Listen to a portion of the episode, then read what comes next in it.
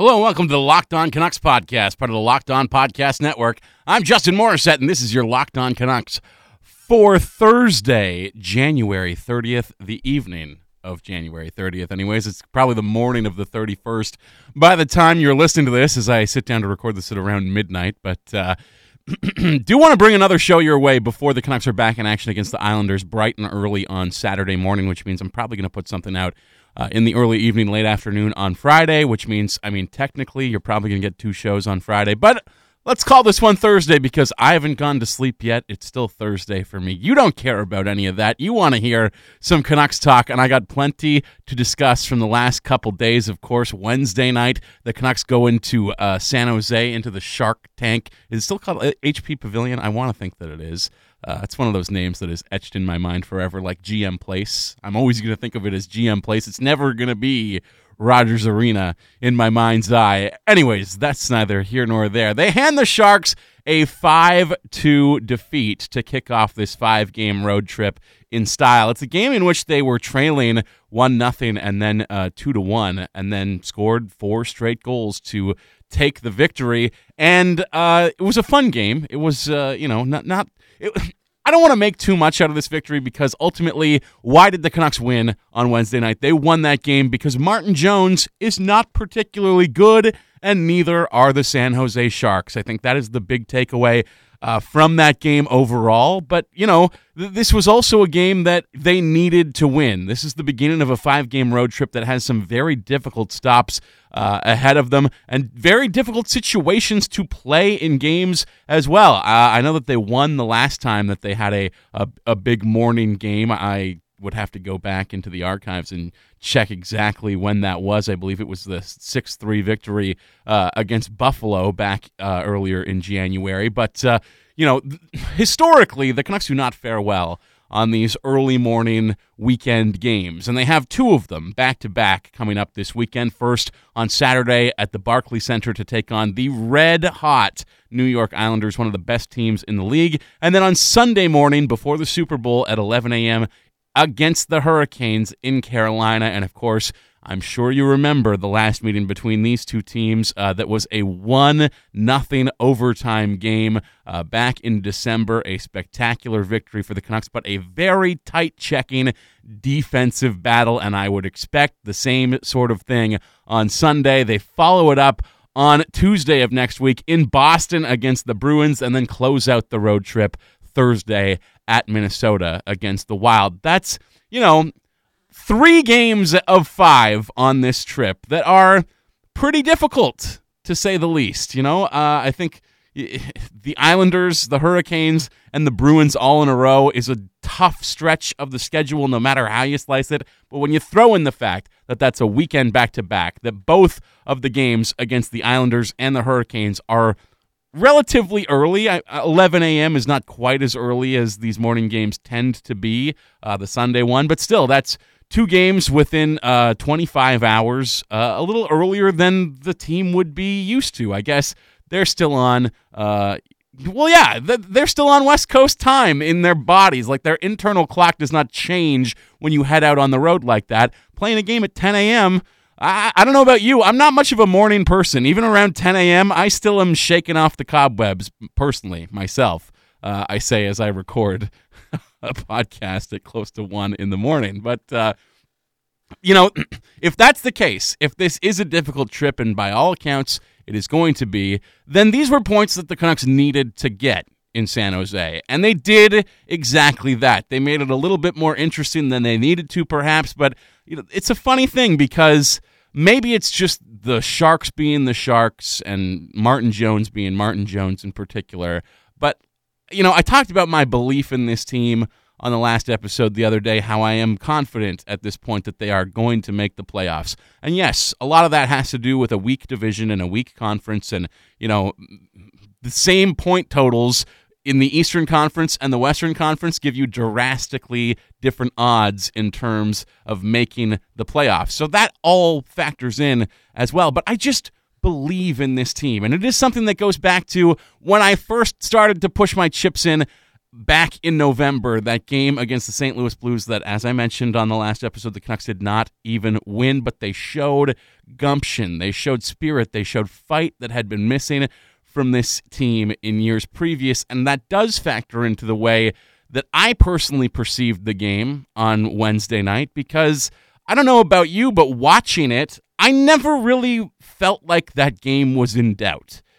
And in years previous, if the Canucks go into a third period down even by one goal, if they go into a third period trailing two to one, you would think, well, I guess better luck next time. You know, this is not going to be our night. Uh, they just don't have the battle in them to come down from even a one goal deficit. That's just not who this team is. And yet, consistently, time and time again this year, that has been who this team is. It has been a part of their identity that they can climb back. You know, they had a bad first period the other night against the St. Louis Blues, the defending Stanley Cup champions. And yet, you know, there have been times in this city over the past decade with any number of coaches, whether that's Alain Vigneault or Willie Desjardins or John Tortorella or Travis Green, where it often has felt like this team needs to play perfect for 60 straight minutes if they want to have a chance. That has been the the way things have gone for the Canucks in multiple points over the previous decade. You know, obviously 2011 being the outlier there, where that was just one of the best teams that uh, hockey has ever seen, quite frankly, even if they did not win the Stanley Cup. Uh, they were, in the regular season, dominant on another level. Again, probably a product of a weak division overall, but let's not talk about that. They just they they led basically every statistical category. This has nothing to do with my broader point. I just like to reminisce about 2011 and the good parts of 2011 every so often. Regardless, you know, there have been times, no matter which coach it's been, where everything has to go right for this team for the entirety of 60 minutes. They can come undone just by playing four bad minutes of hockey and 56 good ones. That is the kind of team that they have been. Not the case this year. A bad first period against the St. Louis Blues uh, the other night uh, on Monday. Not a great first period on Wednesday night against the Sharks either. But at some point in the game, they get some kind of talking to during the intermission and they come out and remember exactly who they are. They flip that switch and think, wait a second, we're the Vancouver Canucks. We're not out of this thing as of yet. And we're the Vancouver Canucks in a good way, by the way. Not not what that had meant in previous years. So, uh, like that's been part of the fun of this season. Is like, as a viewer, I personally was never in doubt that the Canucks were going to come back and win that game. And watching the demeanor of the team as they went about their four goal comeback to take the lead and the victory, I don't really feel like they thought it was a surprise they were doing that either. They came into the third period down two to one, and yet, you know, it it didn't matter in the slightest. Um, just a you know a fantastic road effort. Uh, four goals in the third. Myers, Virtanen, Sutter, and Tanner Pearson. Let's break down all of the goals from this game the other night, shall we? I feel like that would be a fun thing to do because I think there's certain takeaways that we can uh, glean from every single one of them, but we'll do just that after the break. Hang on, don't go anywhere.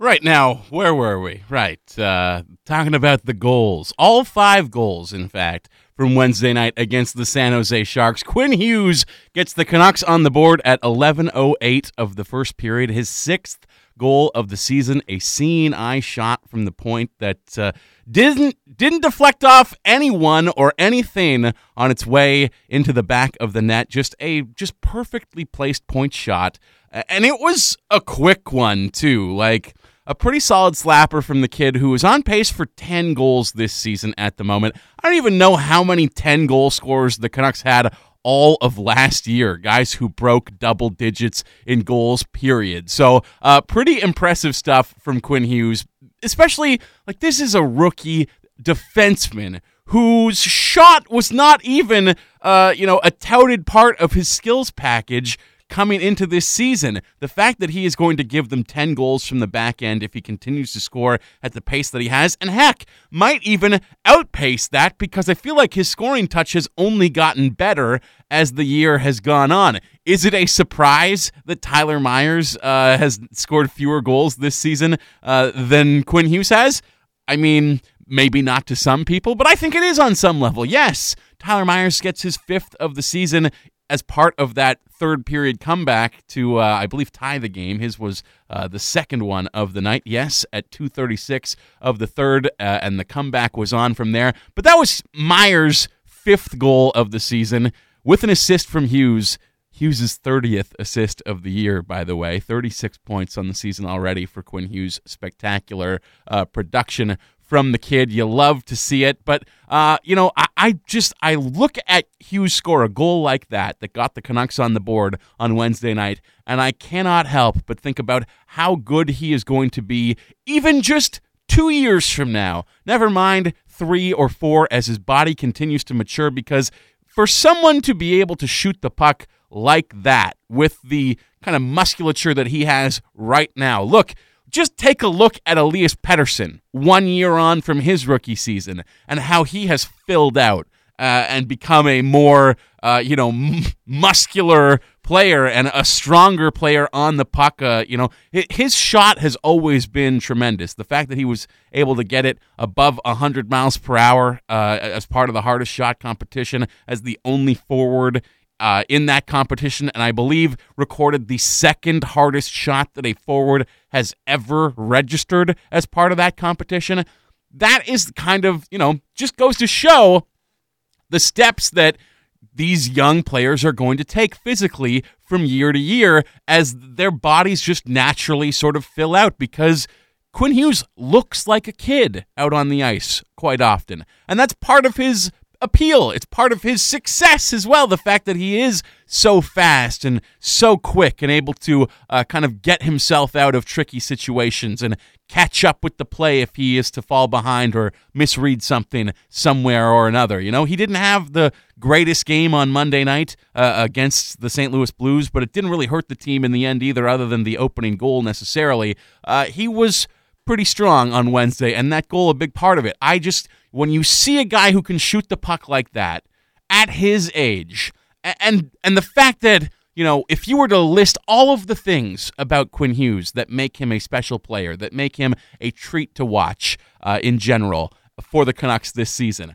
You know, his shot might not even crack the top five in terms of attributes, and yet when he gets it off, when he, you know, elects to shoot it instead of trying to make these unbelievably fancy setup passes, he's got something there. And and that is a tantalizing thing for the future of this team and for the present of this team as well. The fact that he is giving them the production that uh, he is giving them at this exact moment, uh, it's it's you know pretty sweet to see, and I I am very excited for when he's got a little more muscle on those arms and can rip that puck even harder than he currently can because uh, if he's scoring goals like that right this second, look out in terms of what this guy is going to look like as a year two, year three uh, player. You know, just uh, it's going to be a real treat to behold. And as I look it up, the Canucks only had seven players last year who crossed the double digit threshold for goals scored all season eight if you include Josh Leivo, who scored some of those goals for the Toronto Maple Leafs before he arrived in Vancouver.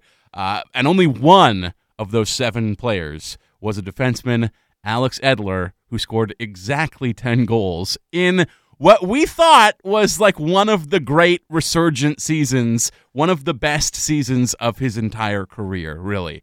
Uh, so if Quinn Hughes is on pace to equal that in year one, I would say things are going pretty well. uh, beyond that, as I mentioned, Tyler Myers also got the team on the board to make it to 2 2 early in the third period. Jake Virtanen gets the go ahead goal, however, what winds up being the game winner.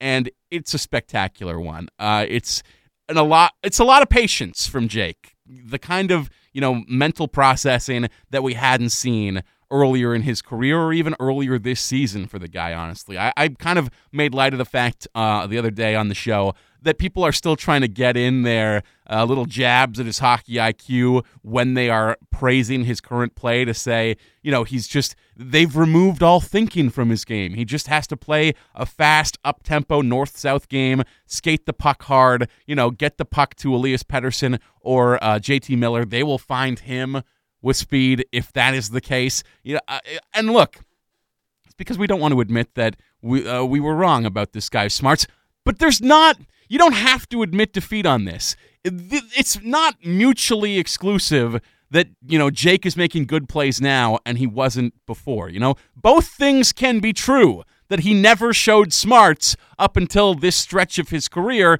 and he's showing fantastic smarts right now. I mentioned it the other day. Playmaking has never been a real significant part of Jake Virtanen's game. The passes that he is making right now, whether it's to Elias Pettersson or certainly JT Miller in the, the goals that Miller had in his two goal performance the other day or, uh, or last week now, you know, fantastic. Fantastic. I guess that was actually Monday against St. Louis. You know, those are heads up dynamic passes from a genuine playmaker who knows what he is doing. But the fact that Jake looks smart right now in the way he's playing, does not necessarily mean that those brains have always been there. You know, this is a guy who did look like a stupid player, for lack of a better word, who did not have playmaking ability, who could not make heads up reads, who did not know how to uh, use his line mates effectively. That's always been the knock on him the entire time he's been an NHL player. That can still be the knock on him previously. You don't have to say, well, we were wrong about him, obviously, because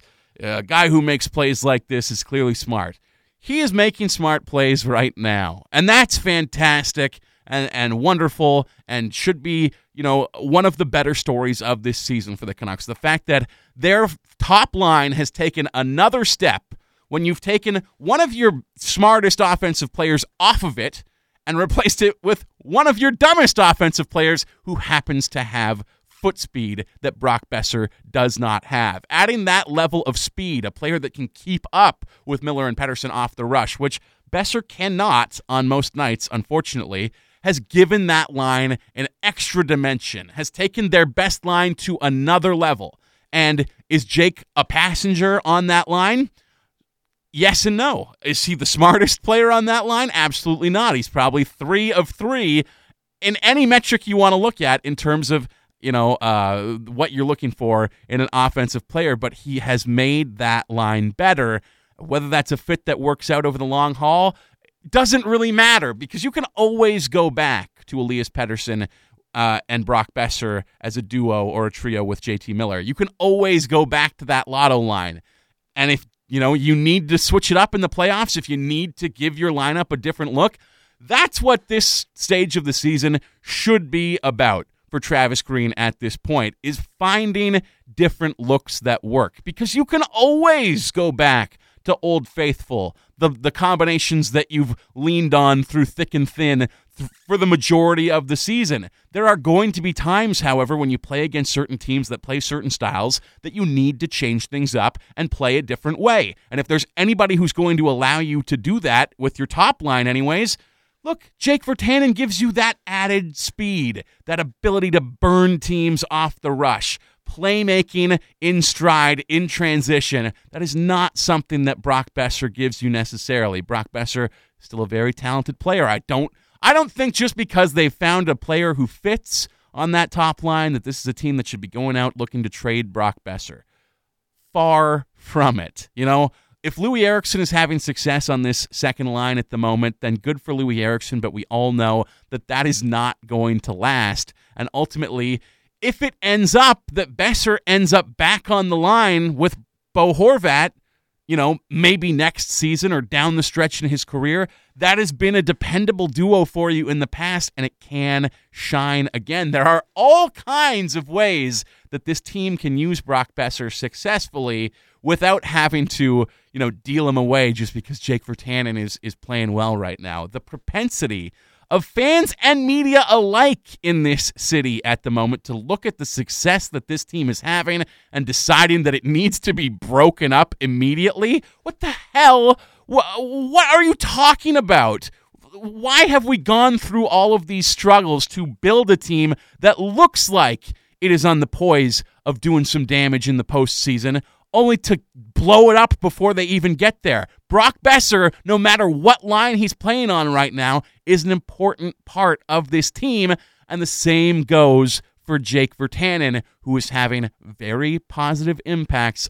Look, uh, probably on both sides of the puck, really. Like I don't see uh, the the the Pettersson line getting their heads caved in defensively really at the moment. In fact, one of the best things uh, about I believe it was the Myers goal uh, that got the Canucks uh, tied up is that Pettersson won the faceoff in the offensive zone. The one thing that he has, you know, been bad at for the majority of his career when we talk about, you know, wanting to see what Quinn Hughes looks like down the stretch here, uh, not just in this season and as he takes, you know, significant strides in his game into uh, the future in years going on and on.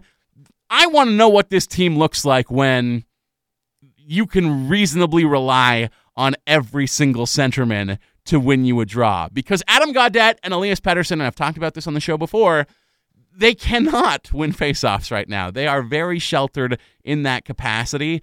When they get to a point where both of those guys have picked up the art, because it is an art, and Manny Malhotra is as good of a teacher as you're going to get. The fact that he is a part of this team's coaching staff and he can do that work with the centerman on this club is essential. It's fantastic. It's like, you know, I you, you never really like to see alumni getting jobs just for the sake of getting jobs, but Malhotra has that knowledge that he can pass on and impart.